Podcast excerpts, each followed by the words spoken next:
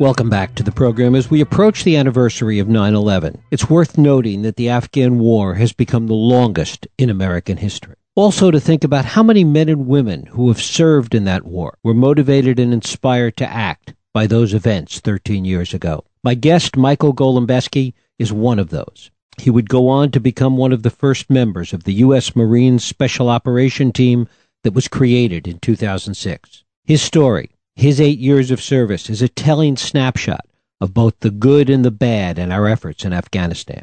Now he shares his personal and military story in his book Level Zero Heroes. It is my pleasure to welcome Michael Golembesky to the program today. Michael, thanks so much for joining us.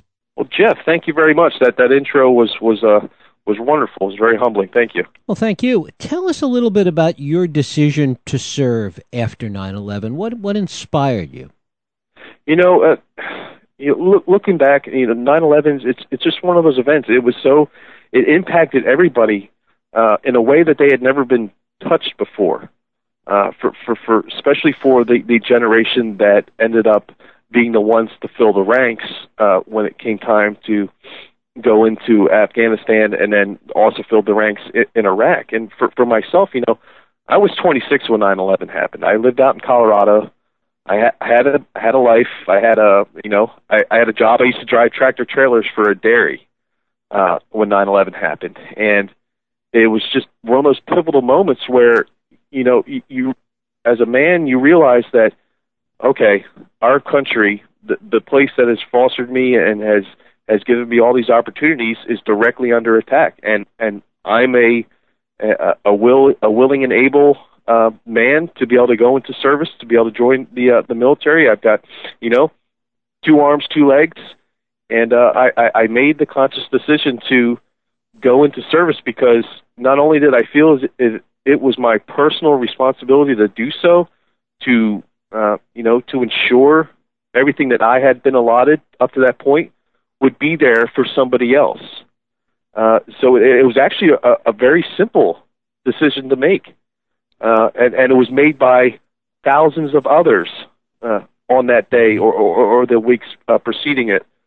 Uh, you know, so I, I quit my job. I I left my my little tiny apartment I had, and and I, I went to a boot camp out in San Diego, California, and ended up doing eight years uh, in the Marine Corps, five deployments, uh, two to uh, uh, Iraq, one to Afghanistan, uh, and I was very fortunate towards the end of my career to uh, be able to go into this new branch of uh, uh, component of U.S. SOCOM, which the Marine Corps was now a part of. I, I was had an opportunity to go do that and to go down to the teams and and to work with this this new you know this new thing called Marine Special Operations, and uh, you know got forward deployed to Afghanistan and. uh it was just an honor to fight alongside these guys. It was it was nothing short of a, you know, a memorable experience that I was, uh, you know, allotted. Tell us a little bit about your initial deployment. Where did you go? What unit were you with? Tell us a little bit about that. So I, I went into the Marine Corps with an open contract, not really having a, a specific job designated to me. Uh, so I basically just went in, uh, in in combat arms, which means I could have been a tanker, I could have been a uh, in field artillery, or I could have been on AAVs, which are kind of like the floating tanks that they use for amphibious landings. Uh, I drew the lucky straw and became a field artilleryman, which a- anyone who's been in field artillery knows that it's probably the worst job ever, uh, because all you're doing is lifting hard, uh, really extremely heavy artillery rounds and just loading the gun and firing it, loading the gun and firing it. Uh, so I ended up spending my first four years uh, first two deployments uh, as a field artillery guy, and and on my second deployment was actually my first time uh, sent to Afghanistan, or not Afghanistan, to Iraq.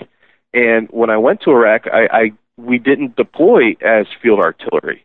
We deployed as just regular infantry guys. So I, I got to experience at a uh, not a young age because by that time I'm, I'm 27 or 28 but as a, a, a young Marine, I was able to, given the opportunity as a corporal, to be a squad leader. You know, to have, uh, you know, guys under my command and, and to be out on foot and, and have this responsibility and just kind of start developing myself as a Marine uh, and and after that deployment, I realized that field artillery wasn't what I was really meant to do. Uh, so I ended up changing jobs into my second enlistment to become a forward observer uh, because I wanted to work more hands-on with the guys on the ground. I wanted to uh, bring to them something that I thought I was capable of doing. And, and as a forward observer, you're responsible for being the link between the guys on the ground and the artillery pieces or the mortar sections that are that are in the rear. You provide that support to these guys, and and it was a great move. It, it was something I loved. I, I was I was good at it. I was passionate about it, and I, I really enjoyed the people that I was supporting in in that capacity. Uh, so so as I progressed, I, I the next deployment was with uh, the 22nd MEU, which is a Marine Expeditionary Unit. It's basically the floating uh, 911 force. That's they have one in, in the Pacific region, they have one in the Atlantic region, and those are the. Uh, anytime you hear of an embassy being overrun somewhere, and they send in the Marines and they secure it, well, that's where they come from. They come from these MEUs, and uh, I, I had a great experience with that. I got to, uh, you know, we, we, we traveled to a lot of countries in the Middle East region. So, you know, we get to go to Kuwait, we get to train with the Jordanian army, we uh, uh, we got to do some support operations off of Somalia and, and got to go into Kenya and the Horn of Africa. So I got a, a, a really good uh, regional experience out of that. Different cultures, same area, but uh, a, a real good understanding of the dynamics in the area.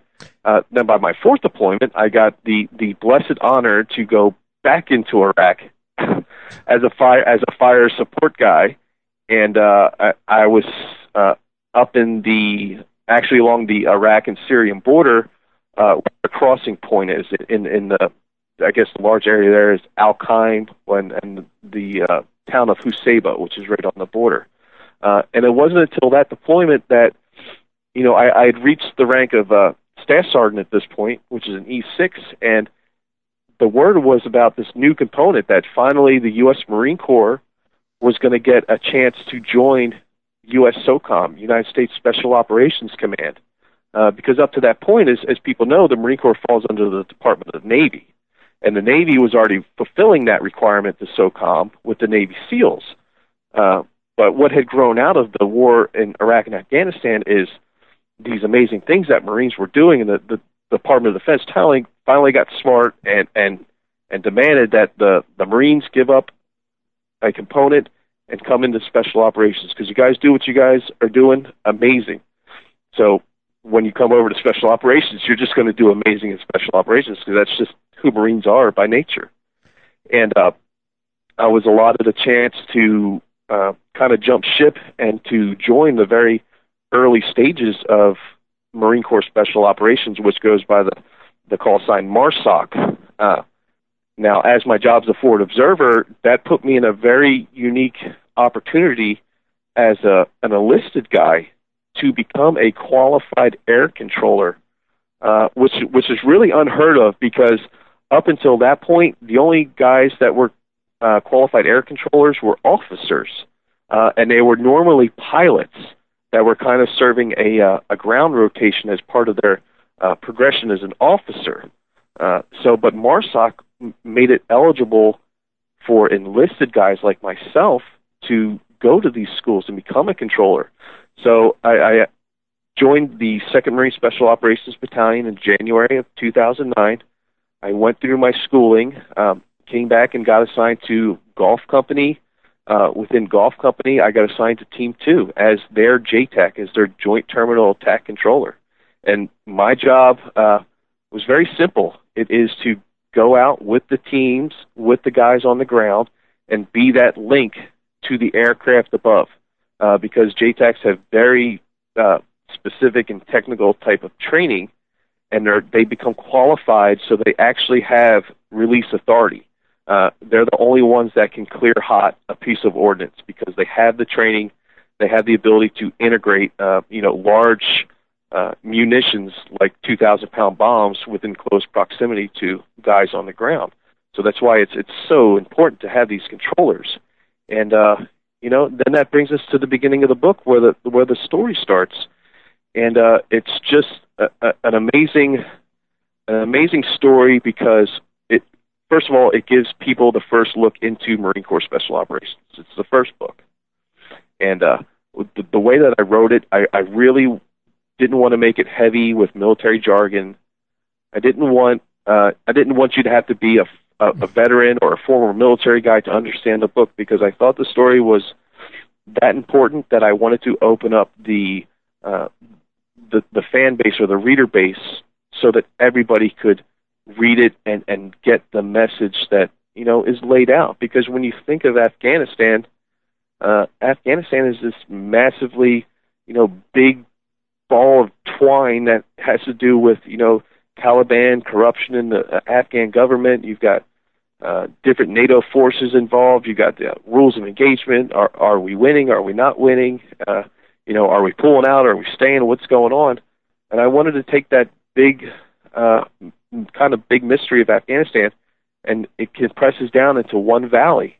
And you follow the story of one team. You follow individuals. They have names. They have families. Uh, and you experience this all with them. So you have a really firsthand account of what it's like to operate in this condition. And when you get to the end of the book, you don't realize it, but you actually have a larger understanding of the war in Afghanistan. And not only in Afghanistan, you have a larger understanding of modern warfare. Uh, you know, what it was like uh, to fight in Afghanistan or uh, uh in Iraq, uh, you know, what we could face with uh, ISIS, or, and, and even as we go forward, because this type of warfare isn't going away. This is modern warfare uh, as it is today. You know, we, we still have that other component that we could deal with. With when you're talking about like Russia, that's more traditional, conventional, uh, you know, tank maneuvers and things like this. But when you're talking about the Middle East in this region, this is the type of warfare that is going to be conducted. And now, you know, hopefully with this book, people have a better understanding of what is required uh, to win, and, and and what what should be uh, what should be avoided uh, so not to so not to lose, so not to make those same mistakes twice. In your own experience, how was your time in Afghanistan different than the time that you spent in Iraq? You know, completely different regions, uh, completely different uh, style of fighting. Uh, when when, you, when we were in Iraq, uh, the main insurgency force that we were fighting was a lot of influx from different countries of, of fighters coming in because it basically became this this uh, you know free for all battleground where hey the U.S. is here. You know, everybody just come. Everybody who's ever wanted to fight the U.S. just come on into Iraq and you can get to fight them. Uh, and, and and it brought in a lot of the the young uh, uh, extreme Muslim fighters that basically just you know, they wanted to go have their their little jihad summer break and, and go fight the Americans. So that force is a lot different, you know, because they they weren't highly trained. Uh, when the fighting got real hard, they would they would call it quits. They're like, no, this is a little too much. Uh, you look at Afghanistan. Now you're talking about a, a different type of, of enemy you're going up against. You know, uh, the Taliban are very regional. Uh, you know, one cell in one area uh, has been operating there for you know generations with that family. I mean, that is their piece of terrain. Uh, they know it inside and out. They uh, they have trained in that climate. They're able to climb the the hills fast. They they know the fastest way to get you know down to the riverbed. Uh, they have a lot of the the, the leftover uh, weaponry that they had gotten from the Russians. So you know the AK-47 he's had has been handed down from his father and his grandfather. Uh, and, and there, there's been a lot of training, and they're, more cohesive as a fighting unit, not like in Iraq where you got a bunch of individuals together and you're trying to fight well, the Taliban have better tactics, and they're actually better fighters uh, than the insurgency was in Iraq. And that's what you see more of uh, when you're looking at the characteristics of ISIS. They are more like the Taliban than they are like the ragtag insurgency uh, that was uh, infesting Iraq. And given the amount of time and the number of deployments that you had in Afghanistan over an eight year period, Give us a sense of how the war, how the battles changed, how the tactics that you had to engage in and that the Marines had to engage in changed over time to accommodate what you were seeing. Well, you, you know, it, it, it it's always like that with the even with the initial ground invasion of uh, Iraq, and then uh, Tora Bora when we first went into Afghanistan, uh, people were given a, a very large umbrella objective. Get in there, you know, uh, uh, remove any immediate threats, establish a foothold in the country, which which is is is great because you you, you give these very uh, high-reaching uh, goals to be accomplished, but you leave all the nitty-gritty and all the details uh, to the guys that actually have their necks on the line, the guys that are actually pulling the triggers. They get to they get to make the call uh, day to day, hour to hour, minute to minute on how to get that done. Uh, as the war drags on, it it it it slowly, uh, you know, once the the I hate to use the term hierarchy, but the military hierarchy gets embedded into the the war zone, and uh, now you have you know you know very high ranking general officers, which uh, creates this kind of connection back to the politicians in D.C. and uh, you know all the other non-war fighters have have more of an influence into the actual uh, ground combat operations uh, via this you know this murky gray channel between generals and uh, the the politicians in D.C. And as the war gets more and more progressive, uh, you know, especially with the, the coverage of media this, these days, I mean, something that happens, uh, you know, if if a child is is is uh, accidentally killed in Afghanistan, it's all over the news in the U.S. in a matter of minutes. Uh, so it's the influence of the media has really, uh, you know, shaped the approach and the policies of the politicians who, you know, put the pressure on on the, the commanding officers, the generals, and it, it all trickles down. And then who's at the very bottom? Well, the guy that's actually out on foot patrol, uh, you know, throwing grenades and, and, and, and sleeping in the mud uh, it all eventually trickles down to him because he's the one that actually makes uh, life and death decisions, not only for himself, not only for the people uh, around him, but but for the, the civilian population. Uh, and, and and ultimately, they are the ones that have to win the war uh, when it comes down to it, because they're the ones that are out there uh, in the mix, in the villages, interacting with the, the the local government, training the force that's hopefully going to replace them when they pull out and and and prop up the region.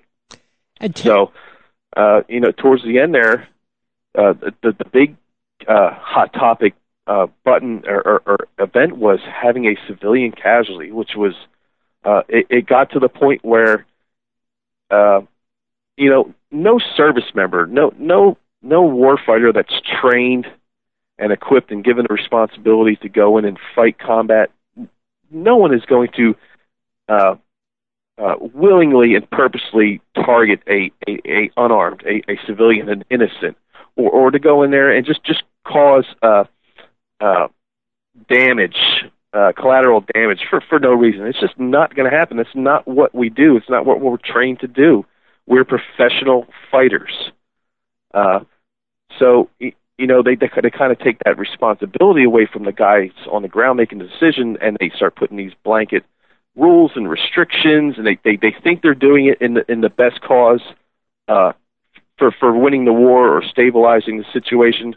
But what they're really doing is they're just hampering the guys that are that have to uh, truly accomplish the mission. And in that regard, tell us a little more about the Marine Special Operations and what its initial mission was, and more specifically, what your mission was as part of Team 8222.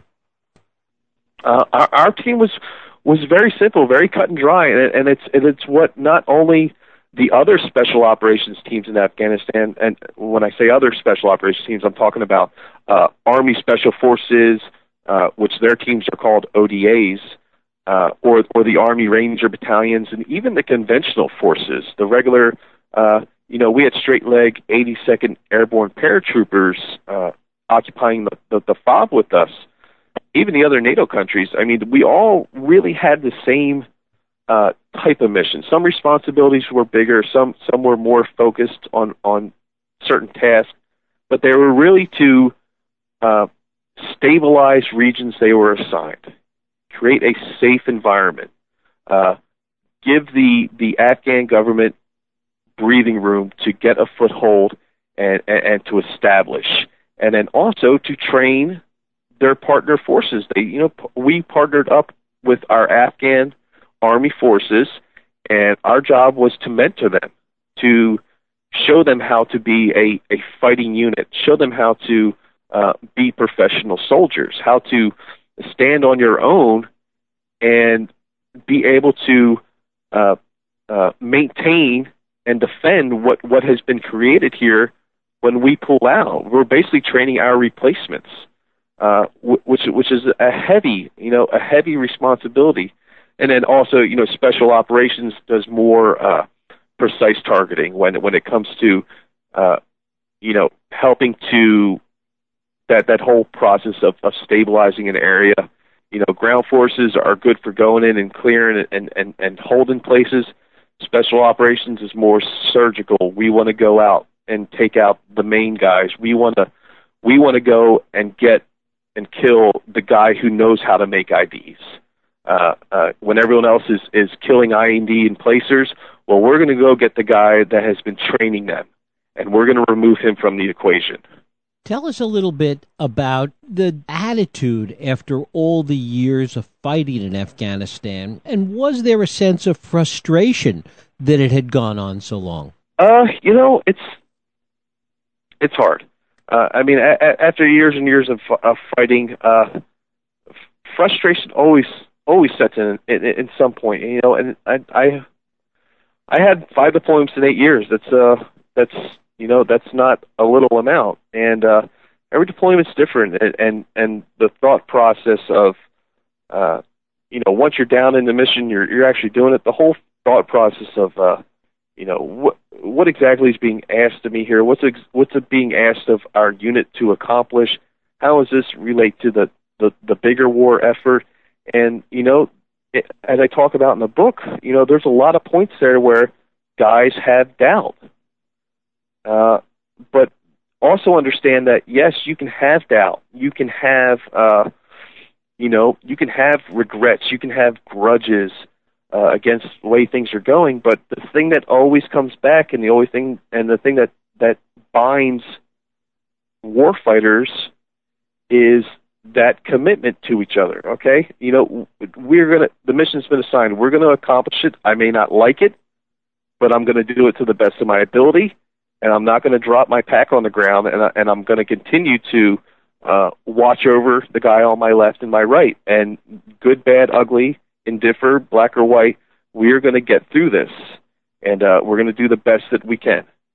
And and and really, that's what separates uh, the, the the modern American warfighter from all these other thug groups that are in the Middle East. Uh, they're not professional soldiers; they're just brutes. Michael Golembesky. The book is Level Zero Heroes. Michael, I thank you so much for spending time with us today. Absolutely, sir. It was my pleasure. Thank you very much. Thank you. We'll take a break. I'll be right back.